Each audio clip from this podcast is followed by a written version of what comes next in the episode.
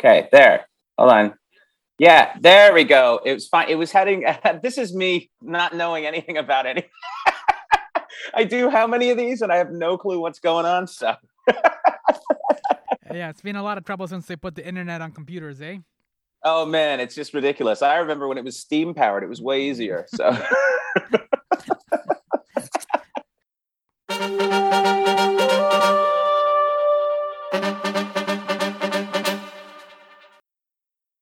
Yo, welcome to My Summer Lair. I'm your host, Sammy. Make no bones about it. I got a really funny bone, you nan. Here's the thing. We have oversold the values and virtues of political correctness, which most often has the ugly habit of turning debate club into really fight club. That's just one way to sum up my conversation with stand-up comic Simon King. I relish these My Summer Lair conversations, actually not even exclusively on my podcast. Anybody's conversations happen, from NPR's Fresh Air to CBC's Q to Larry King. Actually, I don't think Larry King's with us anymore. Anyways, I'm talking about these dynamic conversations where the speakers fluctuate between the silly and the serious. It's prompted by the material in Simon King's excellent stand-up special, As Good As or Better Than. He and I, we stagger like happy drunks. I love you, man. Between the debilitating effects of racism to, well, the humorous effects of racism. Sometimes racism is funny. It's weird to say, but it makes sense because anything naturally rooted in ignorance is going to be funny. Ignorance is humorous. Comedian Simon King tweeted, "Stupid people's superpower is that they're too stupid to know they aren't smart," which is pretty impressive. I'm just smart enough to know I'm not smart, and it's a fresh hell daily. I'm jealous of their dumb privilege. So good. The comedy special, As Good As or Better Than, totally lives up to its name. See for yourself on YouTube. It's there for free. YouTube. As Good As or Better Than. To give you a flavor of what you can expect, here's my conversation with Simon King about his comedy special. Do you have any questions, or should we just get right into it? No, unless there's anything you think I need to know. Other than that, we can just get going. All right. So then you are ready to talk about the hole in your soul the size of your childhood. Absolutely. That's like my go-to move. That's all I talk about. That's your first date, like right at the beginning there? You just open it up? I like to let people know, put it all on the table and be like, by the way, so you know, I'm a broken human. Anyway, okay. we should get an appetizer. So there's no trailer with you is what you're saying. Like you know exactly what you're getting up front. Yeah, there's no trailer and there will be no sequel if I find enough booze. So we're good. So. Okay. All right. Duly noted. All right. See, we're learning a lot. One other thing that I want to learn or know about you, Simon King, is you do a pretty good Sean Connery voice impression. Do you? Yeah, I do a bunch of those. Yeah. Yeah. Which other ones can you do? Lots. This one is very popular with people. They like this one a lot. And it's great because they enjoy it. You know, so you can do that. You can do a Paul Giamatti voice. Not a lot of people do Paul Giamatti. Yeah. But there you go. You do Robin Williams. Hello, how are you? Okay, that's weird. Not a lot of people do that voice, but I like it. Okay. So just basically, this is my bag of tricks. This is what makes me appealing to other humans. Okay. You should put that on your business card. Yeah. So what is the trick then to like mastering these kind of voices? Is it just ear or are you like, is there a special technique you use or anything like that? I don't know. It's weird because it's like, I mean, everyone that I know that does impressions kind of does. I think most people can do an impression or two. They maybe don't realize it. Mm-hmm. I think a few people can do a lot of impressions relatively well. Like I'm one of those people, I can do a lot of impressions. Most of them are pretty close. So they're good enough for what I need them for.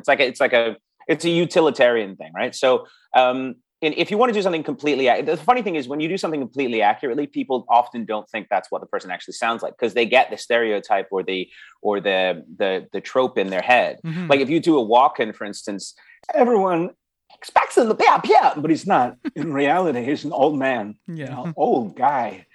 Not even young anymore, you know. Even talk that loud, but way. You know, so it's like when you do that, yeah. If you want to take those voices and so for me, I try to avoid the thing that a lot of people jump on, that the kind of the stereotypical impression thing. With a Sean Connery, it would be, you know, if you use it too many times, it gets, you have to realize this is an old man. And he speaks like this a little bit, but he's actually higher than people realize. And so there's little things like that that go back and forth. And it also depends on what words you can find your way into. Like when I first did Arnold Schwarzenegger, I wrote the joke first, which I always do. So I wrote the joke first and I was like, I need an Arnold Schwarzenegger voice to get this right. This was back in like 2001. And I was like, I had to find a way in. And the word that I found was crazy. That's the word. And if I'm crazy, that's the one he does. Because it's all the things you need. Right there. So, and then you have to develop the ability to have a conversation in that voice, which makes it better, because if you can't talk like that, then what are you going to do?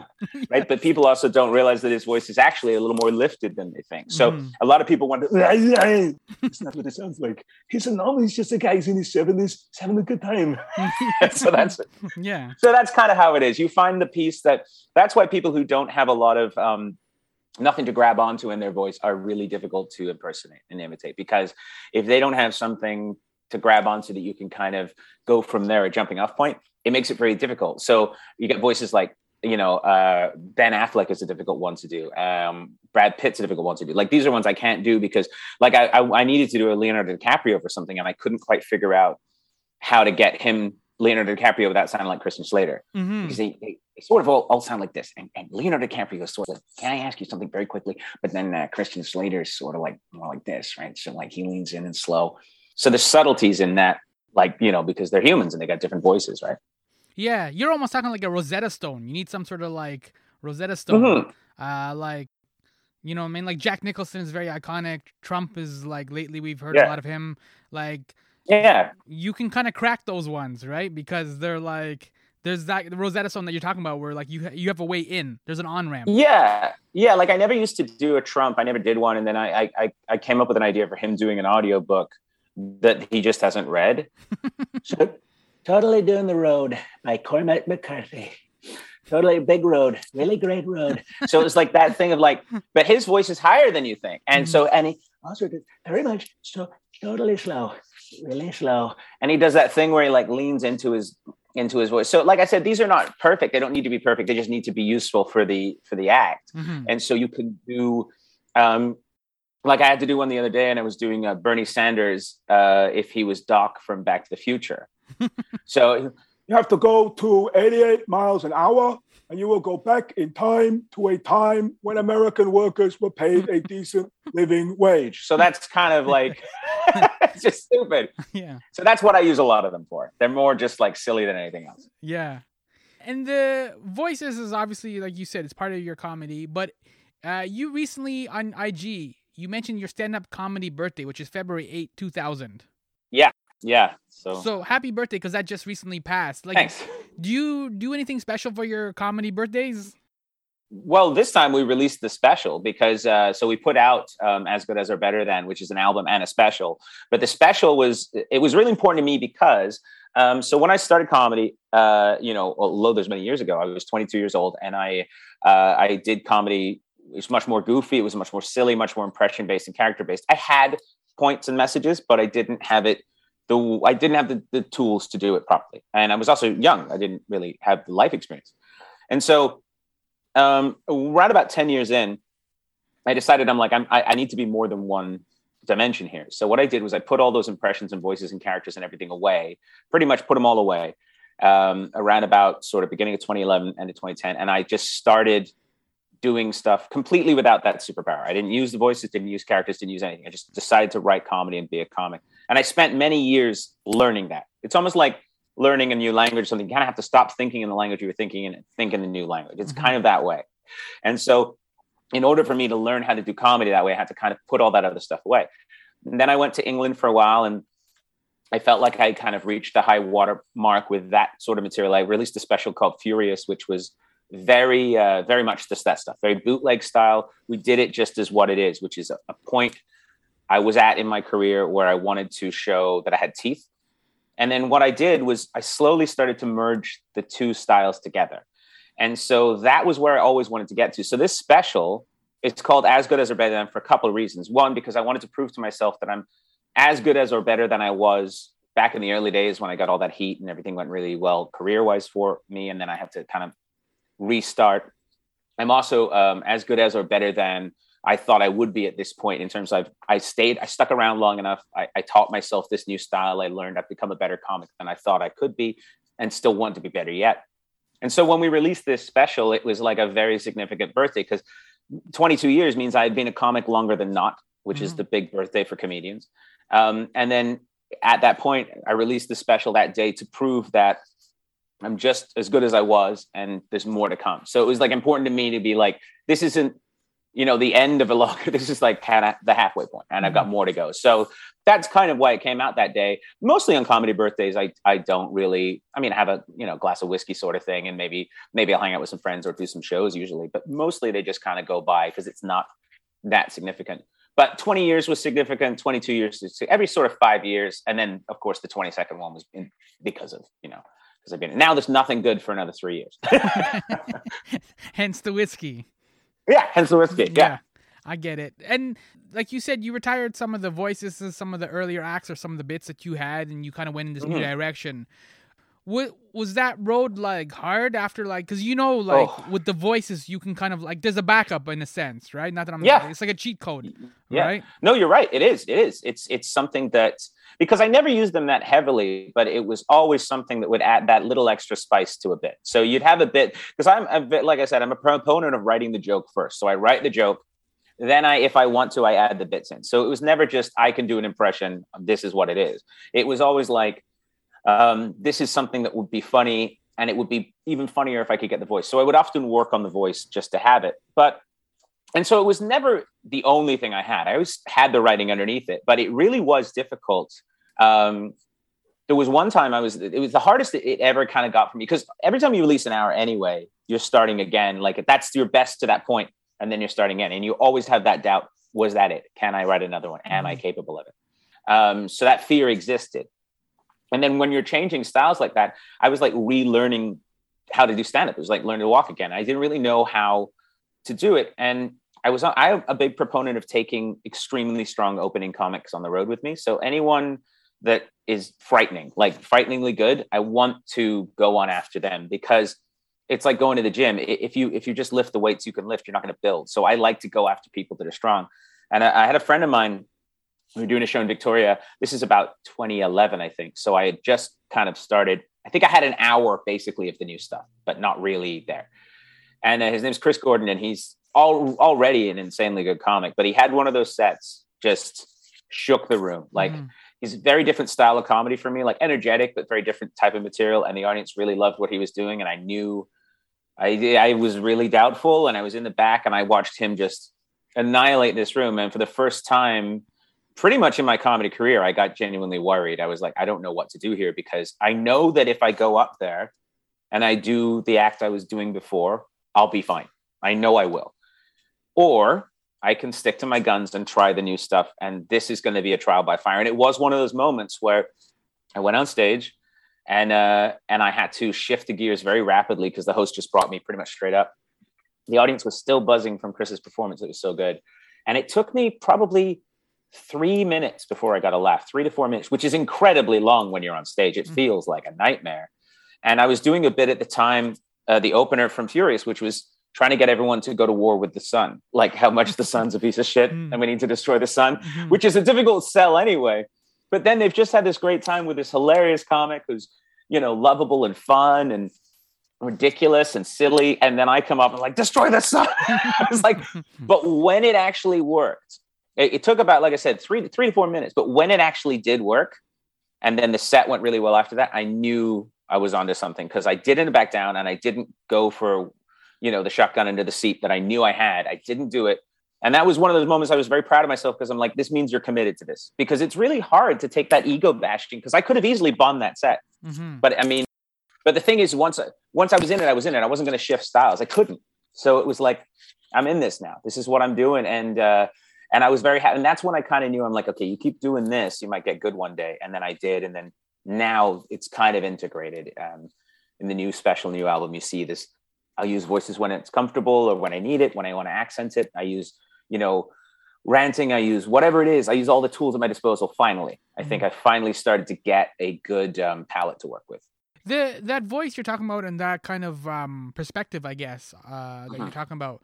You recently wrote an article about 5 overlooked comedians or 5 undervalued like comics.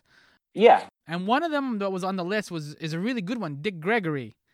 Yeah, Dick Gregory is amazing. Yeah, we don't talk enough about him. Like everyone kind of talks about Richard Pryor and Eddie Murphy and and George Carlin obviously is another classic. Like I get the old school ones, but like Dick Gregory, his work is phenomenal. Oh yeah, that to me kind of mirrors some of what you're doing with this special, As Good As or Better Than. Like it's that kind of like deconstruction of like these are the things we do in a society, and they're so dumb.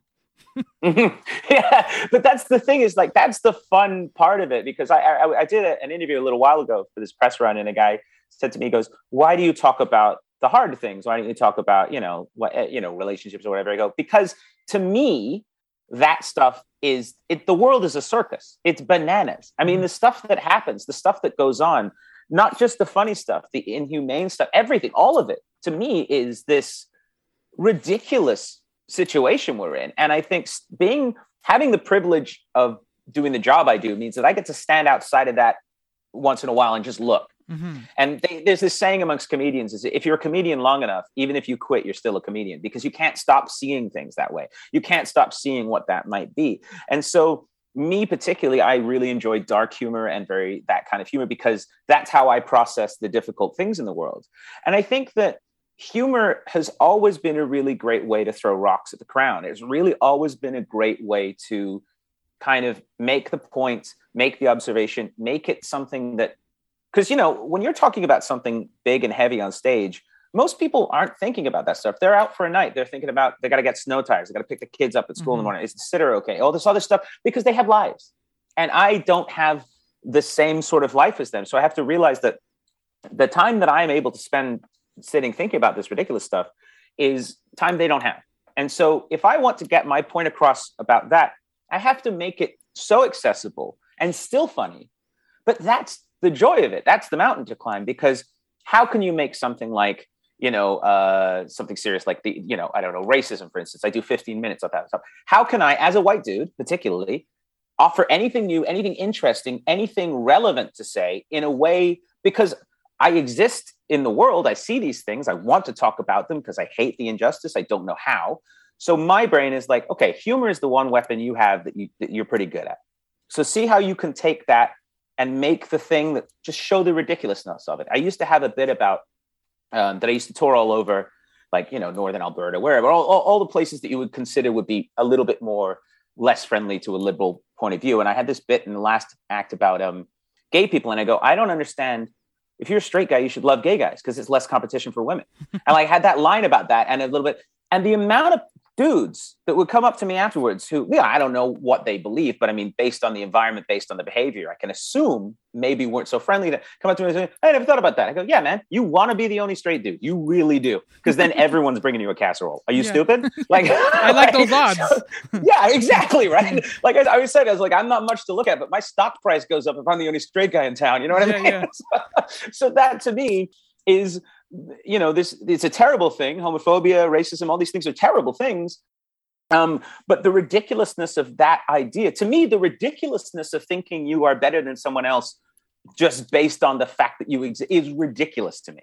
And so I can't even see that as, and I think that to me depowers it, because I think if I really sat down and thought about it, you'd weep. You can't, it's just too much. And so that's always been the way I've tried to approach it. And Dick Gregory was so incredibly good at that. And I think people don't appreciate that he was a contemporary of Lenny Bruce, but he was doing it as a black man in America in the early 60s. I mean, this guy, I think, was on TV first time in like 59. You got to think about how long ago that, this is like before the civil rights movement, all this other stuff. This dude's up there saying stuff like, I'd pay income tax if I was paying it to a friendly country. Like right there. I mean, this is like, what are you doing? So I think people really need to revisit. And I know because he became a political activist in like 1970 stuff, I think that takes away from a little bit of it, because as Carlin and Pryor were ramping up, he was kind of pulling back because I think he had he'd done his time. He put his time in as a comedy revolutionary. But I would encourage anyone listening to this to go and check out Dick Gregory, because In Living Black and White is a fantastic album, Yeah. There was an actual recent documentary on Showtime. Was there? Yeah. Dick Gregory. And it was great. It came out 2021, just about a year ago. Again, he needs a couple more documentaries and a couple of things like that just to kind of like connect with the main audience, right? Just to like, don't forget about this dude. Because as you said, he's on TV in the late 50s, early 60s. And so there isn't a lot of quote unquote material, right? Yeah. As we get more into like Richard Pryor and those guys into the 70s and 80s, obviously, there's a lot more like material that you can kind of see and hear and stuff like that, right? Like Red Fox is another one that kind of falls out through the cracks because there isn't enough material. I really hope that somebody, and I don't know whether one of the labels or someone or who owns the masters, I don't know what's going on, but I really hope somebody re-releases them in a format that younger people particularly can digest. I mean, because, you know, you can go get the things on vinyl. They're hard to find, but you can go get the Gregory stuff on vinyl. You could find some of it online and everything, but to have a comprehensive catalog of these early comedians, Mort Saul's another one. A lot of people don't really understand Lenny Bruce, what was going on. There's some albums in there that are definitely worth checking out. I mean, I try to be pragmatic about these things and look at it and go, look, that a lot of it was of the time and it maybe isn't as funny now, but because this is 70 years hence or 60 years hence. But I mean, even if you look at guys like, when Dick Gregory was doing this political social comedy commentary, George Carlin was still hippy dippy weatherman. Richard Pryor was still kind of like this light version of what Bill Cosby was doing at the time. I mean, this is something that was before their time, and they saw guys like Gregory and guys like Bruce and everything, and they went, okay, this is what you can do, and that spurred the ability for comics like myself to do what we do, because. You know, when I hear comedians nowadays complain about like, oh, I can't say what I want on stage, I'm like, dude, there's mugshots of comedians who literally couldn't say what they want on a stage. So stop whining and figure it out. Because all you got to do is figure out how you can talk about anything. You just got to figure out how to do it. It's just hard. This is really hard. And so you got to get better. How do you balance that? Like you said, it's kind of hard because some of the material you have, as you said, you spend the first 15 minutes of this new special talking about racism. Racism is funny. Like I'm a visible minority and I know like, because it's rooted in ignorance. Right? Yeah, exactly. Yeah. It's just stupid. Yeah. And like, I'm Egyptian, so which makes it hard because like, I'm a little tinted, I'm a little brown. So sometimes people don't know which one you are, right? So they start making Indian jokes or they call you Paki or whatever. I'm like, these things don't mean anything because I'm not these cultures, right? Like, at least get it right. Yeah. If you're going to be racist, be a good racist. Like, you know what I mean? Like, put some effort into it. Like, find my stereotypes and then mock those. Like, don't just mock me for somebody else's culture.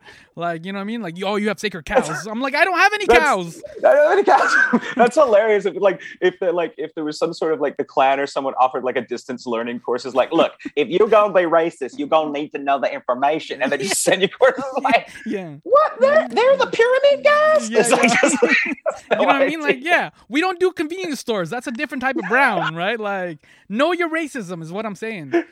But that's true. It's such a ridiculous thing because the idea of it is just it feels to me to be such an artificial thing that's imposed on. Because I say at the end, I'm like, you know, kids aren't born racist; they're made racist because they're whatever their environment, their parents, or family, or whatever.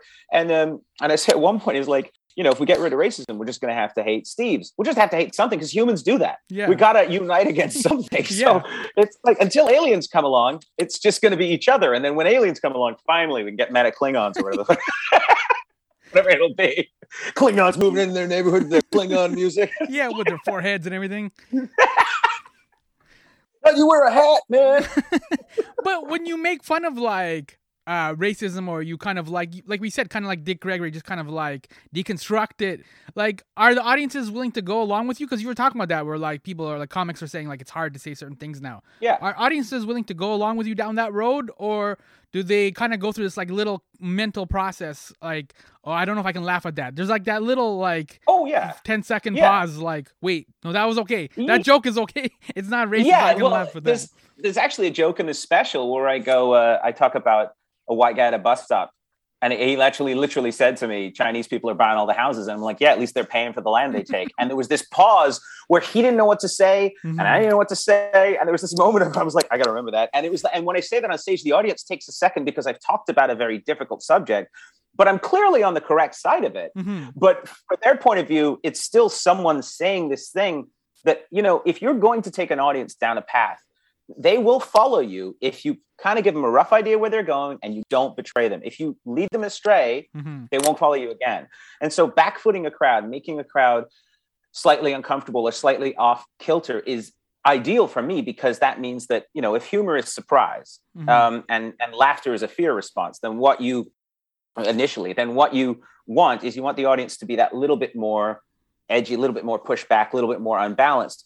But if you're going to do that and then throw heavier topics in, you have to understand that you're dealing with a very delicate, it's like a soap bubble. You can hold on to it, but you got to be careful with it. And I think, you know, growing up comedically in Vancouver really helps, because the audiences out here are very particular and you get very different types of audiences throughout the week. So on a Monday, you might play a really like raucous sort of Monday night, like industry crowd, crazy drunk.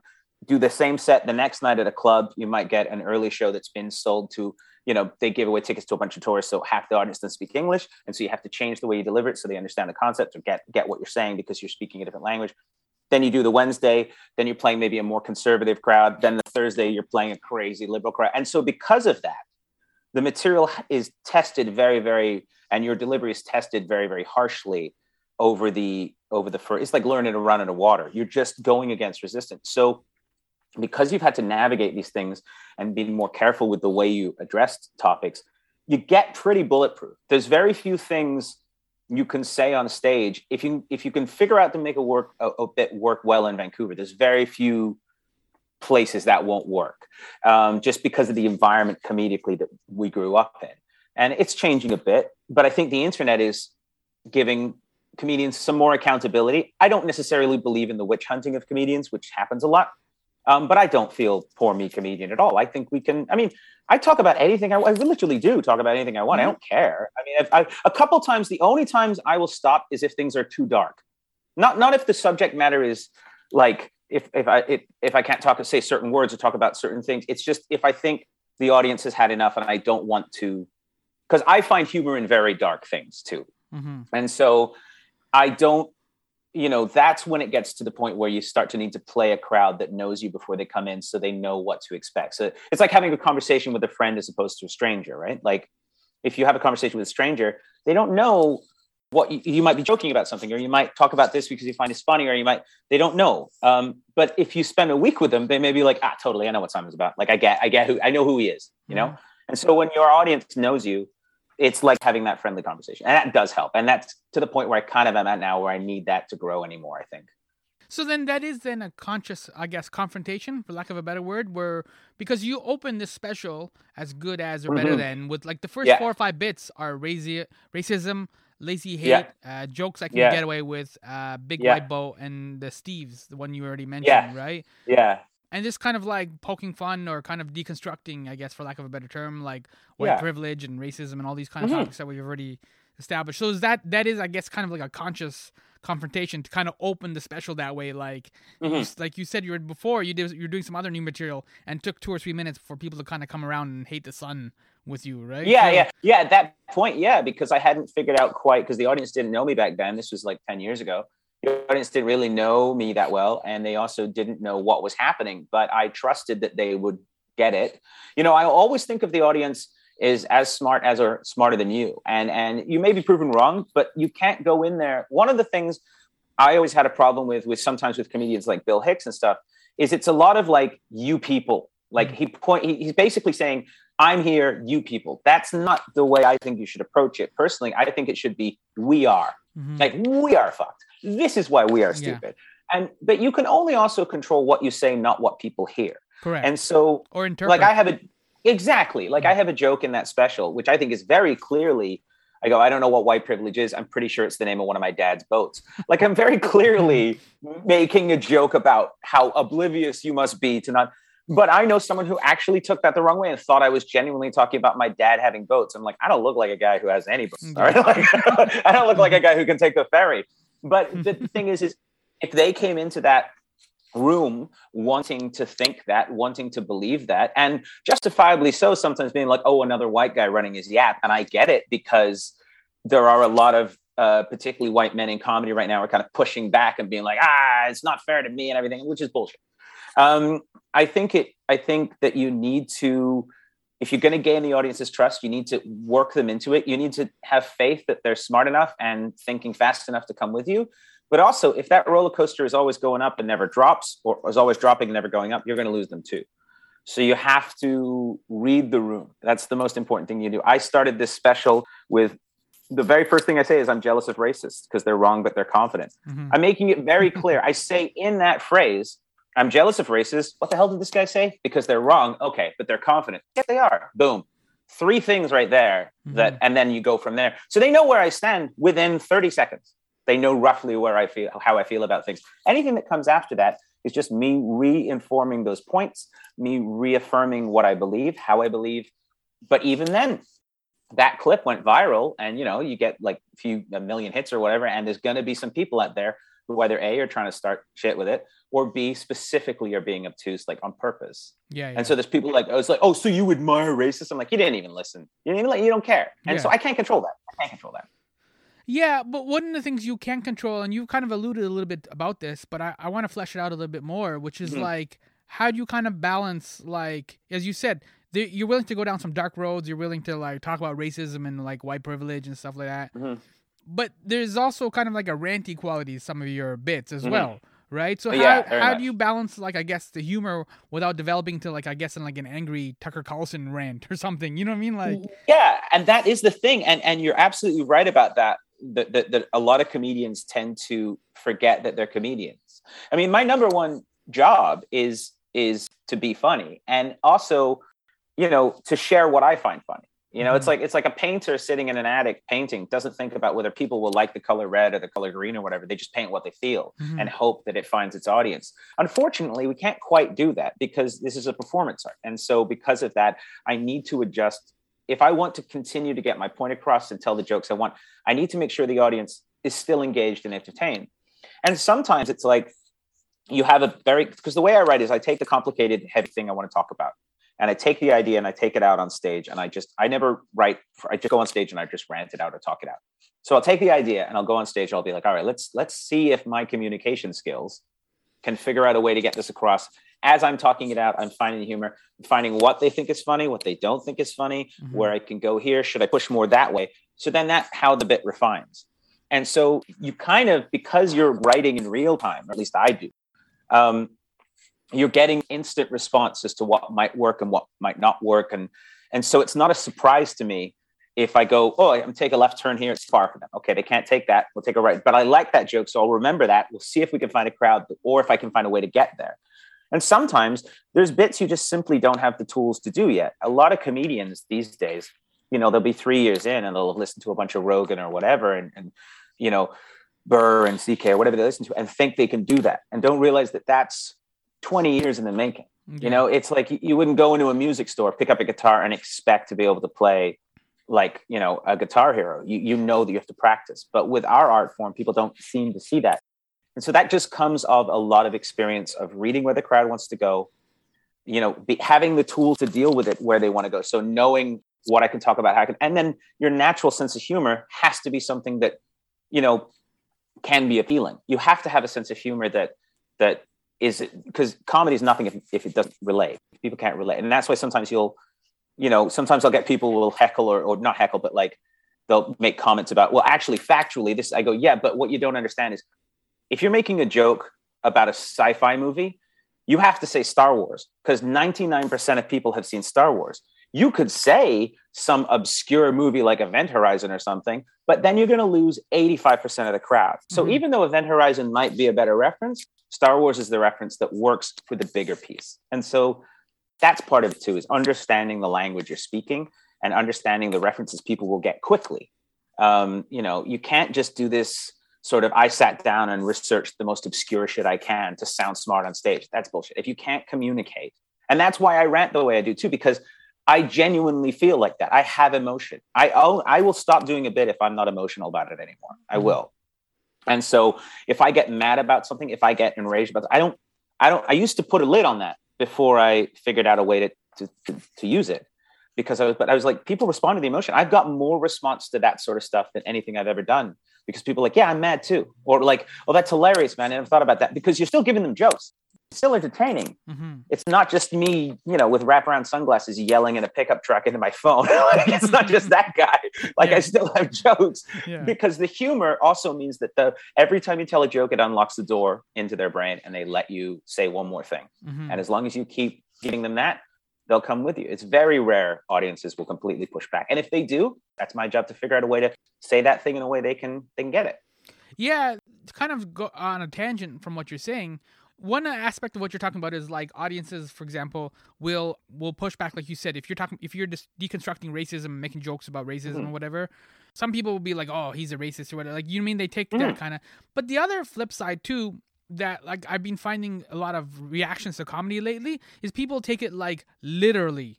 You know what I mean? And that's also weird. I'm like, he's talking about a talking dog or whatever in the bit. I'm like, this is not such, like, comedy is always like a bit of exaggeration. You know what I mean? Like, the baby was talking to me or whatever. Like, you know? Yeah, I think the idea that somehow this is a TED Talk really is, I think that's also because that serves people's purposes, right? Like, they want to be angry about something. I think people in general are frustrated and angry, and they know they're being lied to, and they know things are wrong, and so they're drawing lines in the sand, and they're trying to fight back in any way they can, and it's often misguided. And in those situations, like, you know, someone will say, "Oh, well, aren't you afraid of getting canceled?" They go, "Well, no, I never say anything I don't believe or can't defend." So if I, as a human being, the person I am is not appropriate for society, then I have to do some soul searching. But I know that that's not the case. I also know that art is subjective and people can take what they want from it.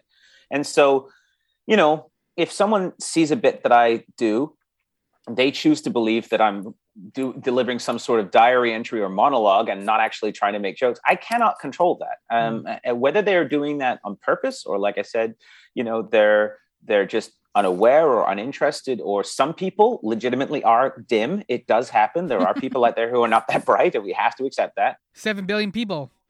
Exactly. This is going to be... Somebody's not getting into MID, right? Exactly.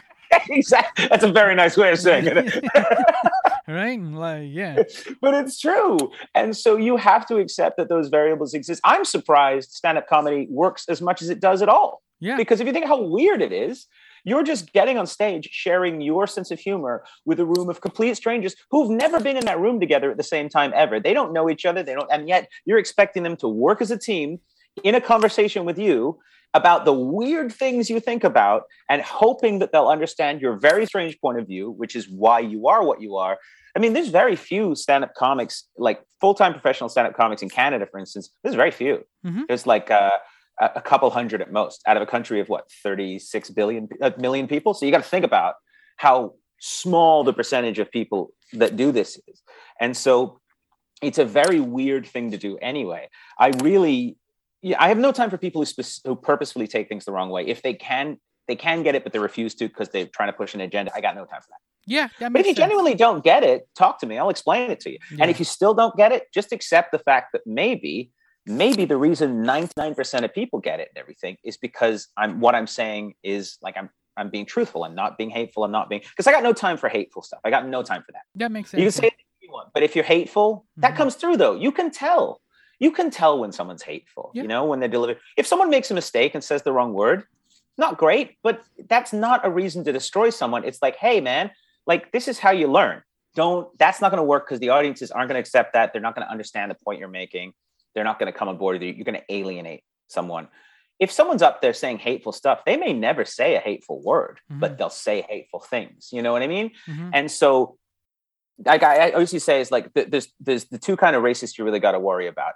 The racist on the street corner yelling racial slurs and everything. He's terrible. He's a piece of garbage. Everyone hates him, but at least he's honest.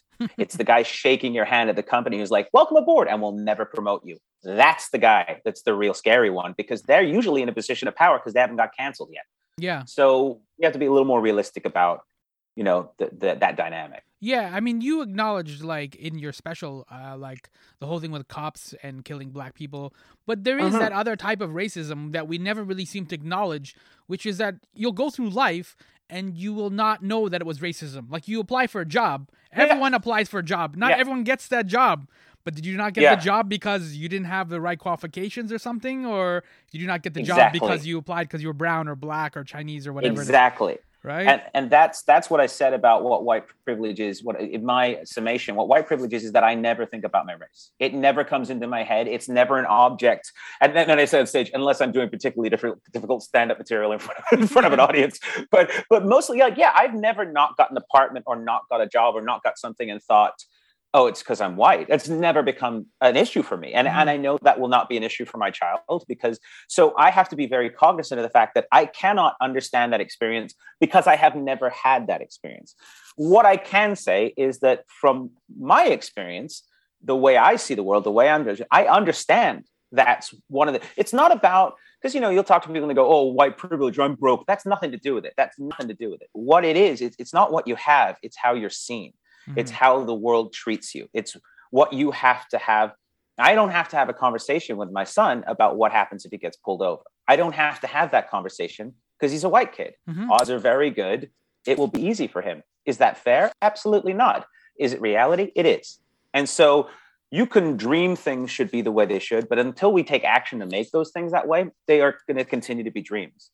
And one of the ways that I believe as a white, you know, straight male, particularly with a little bit of a platform, is to say, I understand, I'm trying to continue to learn, I am going to make mistakes, as all humans are. Please try to judge intent and meaning more than anything else, or try not to judge, try to take into account. Because I think the problem is that, like, I'm a very liberal guy, I'm a very left-wing guy. I think the problem is that the left wing, particularly at this point, and you see it with comedy sometimes, they push back so hard that they actually end up pushing people who just simply needed, hey, you know what? Why? What is it? Now they push them to the center and even to the right because they get frustrated and they're like, I'm not a bad guy. I just don't understand. And it's like, nope, you have to understand. Well, that's not fair either. So there needs to be balance. Communication is just, it's broken down a bit.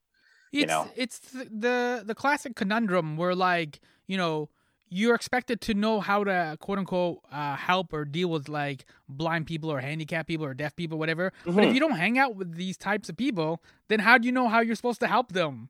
Exactly. Yeah. It's the way that, like, sometimes it's like, I have a friend who's blind and people will, like, talk loudly to him. I'm like, yeah.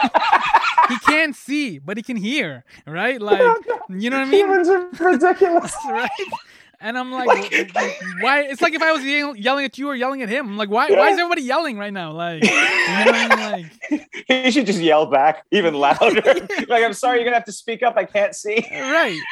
And it's one of those things where, like, you know what I mean? Like, you slow down, or, like, you know, if the deaf guy reads lips or whatever it may be, like, you figure out what his jam is and then you kind of adjust accordingly. It's not rocket science, but the blind guy is, like, blind, but he can hear. So, like, you know, that's the thing. But if you're not allowed to, and the other thing is every individual has their own. So one blind person may be like, oh, you know, this is how I want to this. If you could hold doors for me, that'd be great. And one blind person might be like, please don't do this. And so you have to find out what that individual wants as well. So there's not a defined set of rules. What we need to start doing, and I think this is something that I've found in stand-up is really kind of helping me communicate even better, is trying to look at the whole as individuals in a group as opposed to just a group. So what you have to do is, like, see that, like, okay, this group of people fall under blank category, like, you know, political leanings this way or whatever, because they are this. It doesn't mean they all believe all the same things or all, like, if you look at politics, most voters are one issue voters. They believe one thing, abortion, whatever it is, you know, whatever it is, immigration, whatever it is, they believe that thing. And that's their voting. And then everything else that goes along. That's why politicians can sneak so much in, because it's like, look, man, you're going to get the gun rights you want, but we're also going to, you know, drill holes in Alaska. It's like, well, hang on a second. And because of that, because people are often one issue driven, because also, like I said, they have lives, they're doing things. They don't have time to sit down. Misinformation and being unaware is the tool of the despot, is the tool of the control. Because if you don't know what's going on other than one specific thing, or if you don't have time, if you're too busy running on the hamster wheel to focus on anything, then they can get stuff by. And I think as a society, we start to need to realize that, like, the person you're talking to is a lot of different ideas and a lot of different experiences and a lot of different things. And yeah, you're not going to understand some of them, but there's probably something you can share. You know, there's probably something, and that's up to them too. They have to find, if you put out your hand to shake it and they won't shake it, that's not your fault. You tried, and vice versa.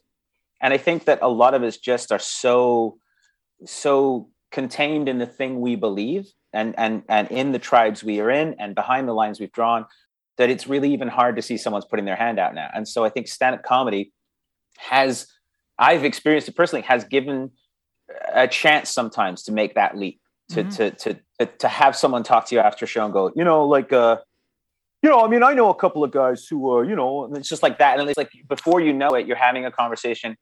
They may never have been able to talk to anybody about this ever before, or they may have been afraid. There is a closet of ideals. You know, if you grow up in an area surrounded by a certain group of people who believe a certain group of things, it's very terrifying to step outside of that, no matter what you are.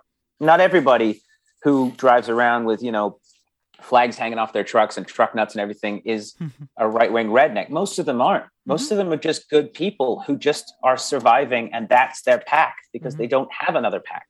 Yeah. And so we need to sort of be like, I know you're over there, but we're not that far apart.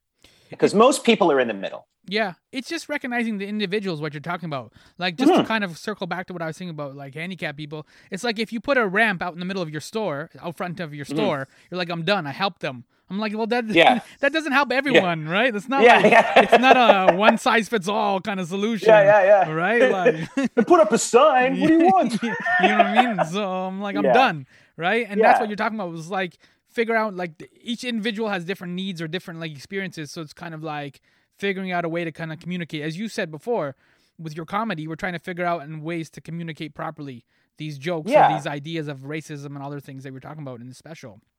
Yeah. Well, it's like when you often hear people talk about, like, they grew up in a small town and it was so nice because everyone knew each other and everything. That's because everyone had accountability to each other, because they weren't, if you were in a big city and there's 6 million people, you don't have accountability to most of those people because you'll never see them again. They come and go. Same with the internet.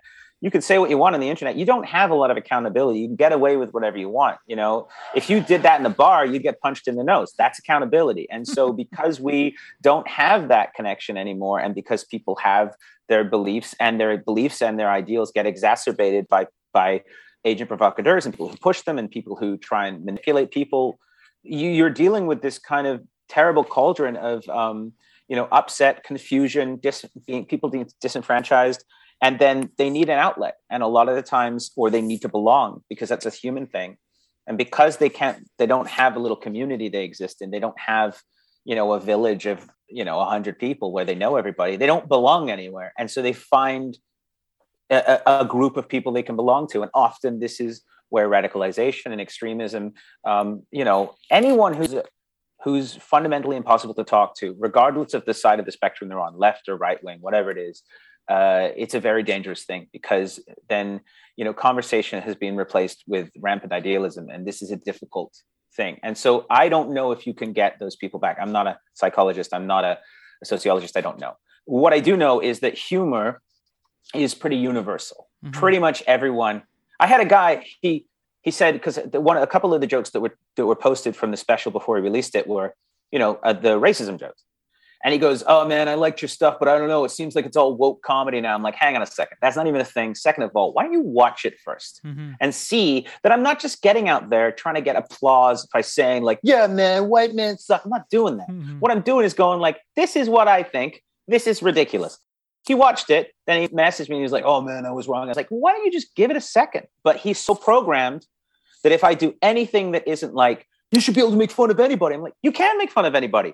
You just got to be smarter about it, which is great for comics like me, because it means that the experience and the time and the effort I put in pays off, And that universal experience of comedy that you're talking about, does that help you, I guess, kind of fit in? Because you seem to almost, just by our conversation here, you don't seem somebody who naturally fits in. You seem a little weird, right? Yeah, that's very generous of you. Yes. A little is an understatement. Yeah, I was trying to soften it. I was like...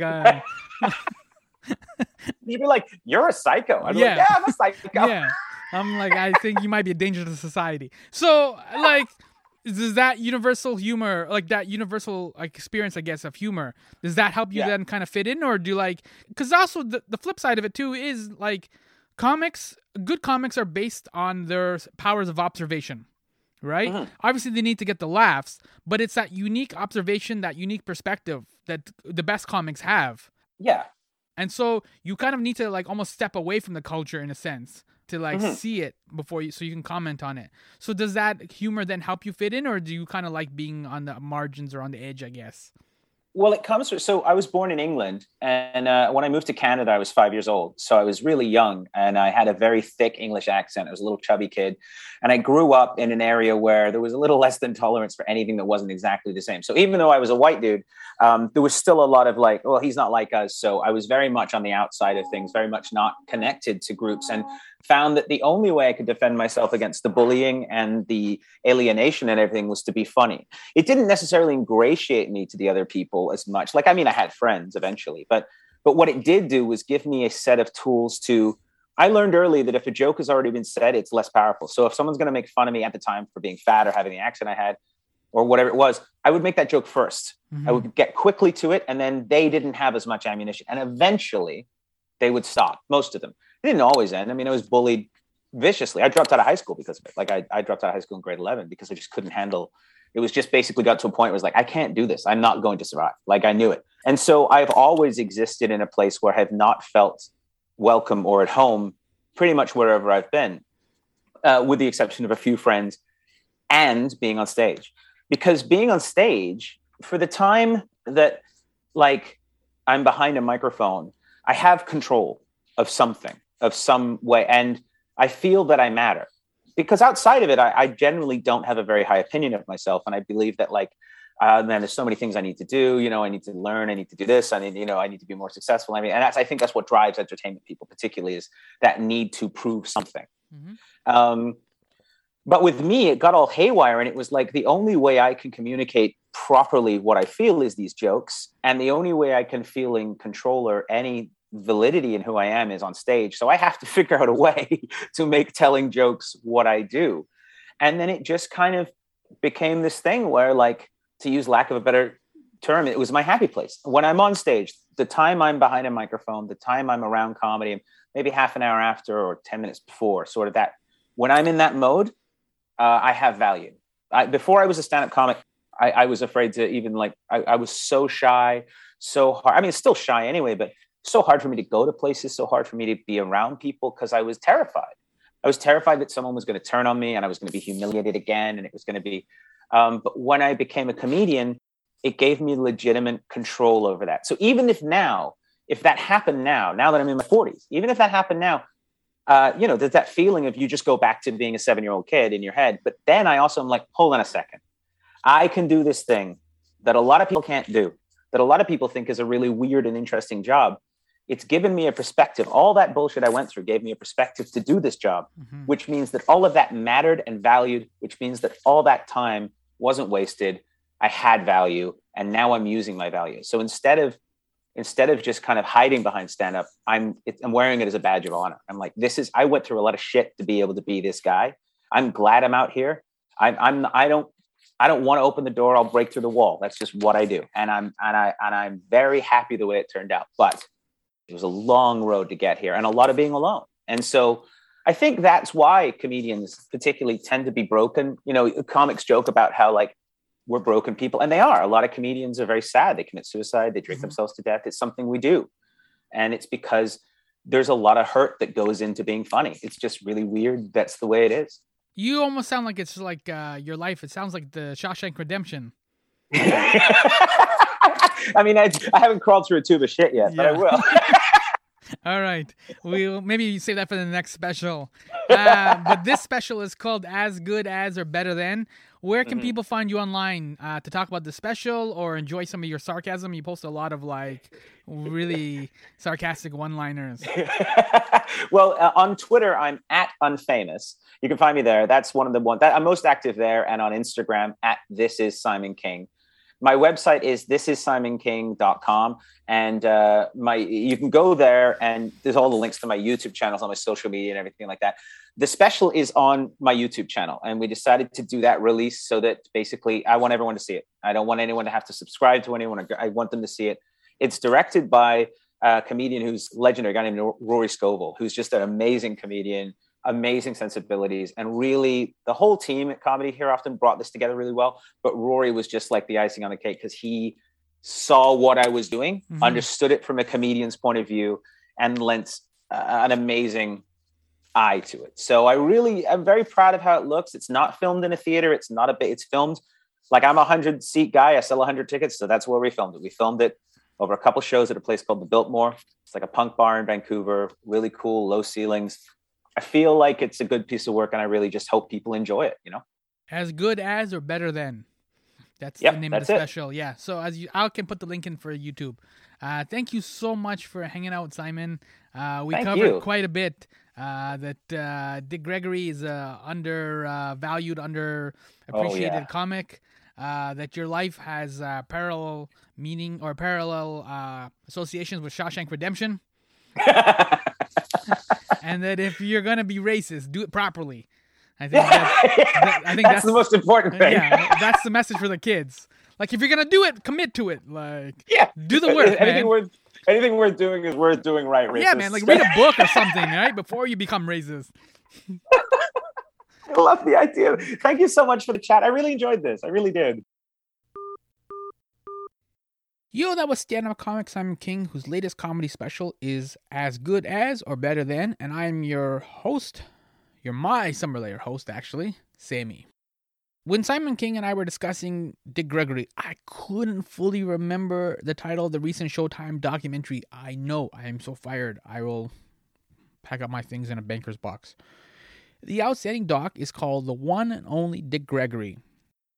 I highly recommend it on Showtime on demand in America and Crave in Canada. If you don't know Dick Gregory, I am sorry for your loss. But also, now is an essential time to get into his work. Though he passed away in 2017, he remains relevant. This is a comic who, in the 50s and 60s, this is before joining civil rights movement, spent a big chunk of his time, his stand-up career, deconstructing and mocking racism. Ready for this? This is one of my favorite Dick Gregory lines. Segregation is not all bad. Have you ever heard of a collision where the people in the back of the bus got hurt? Bam! That's so fresh.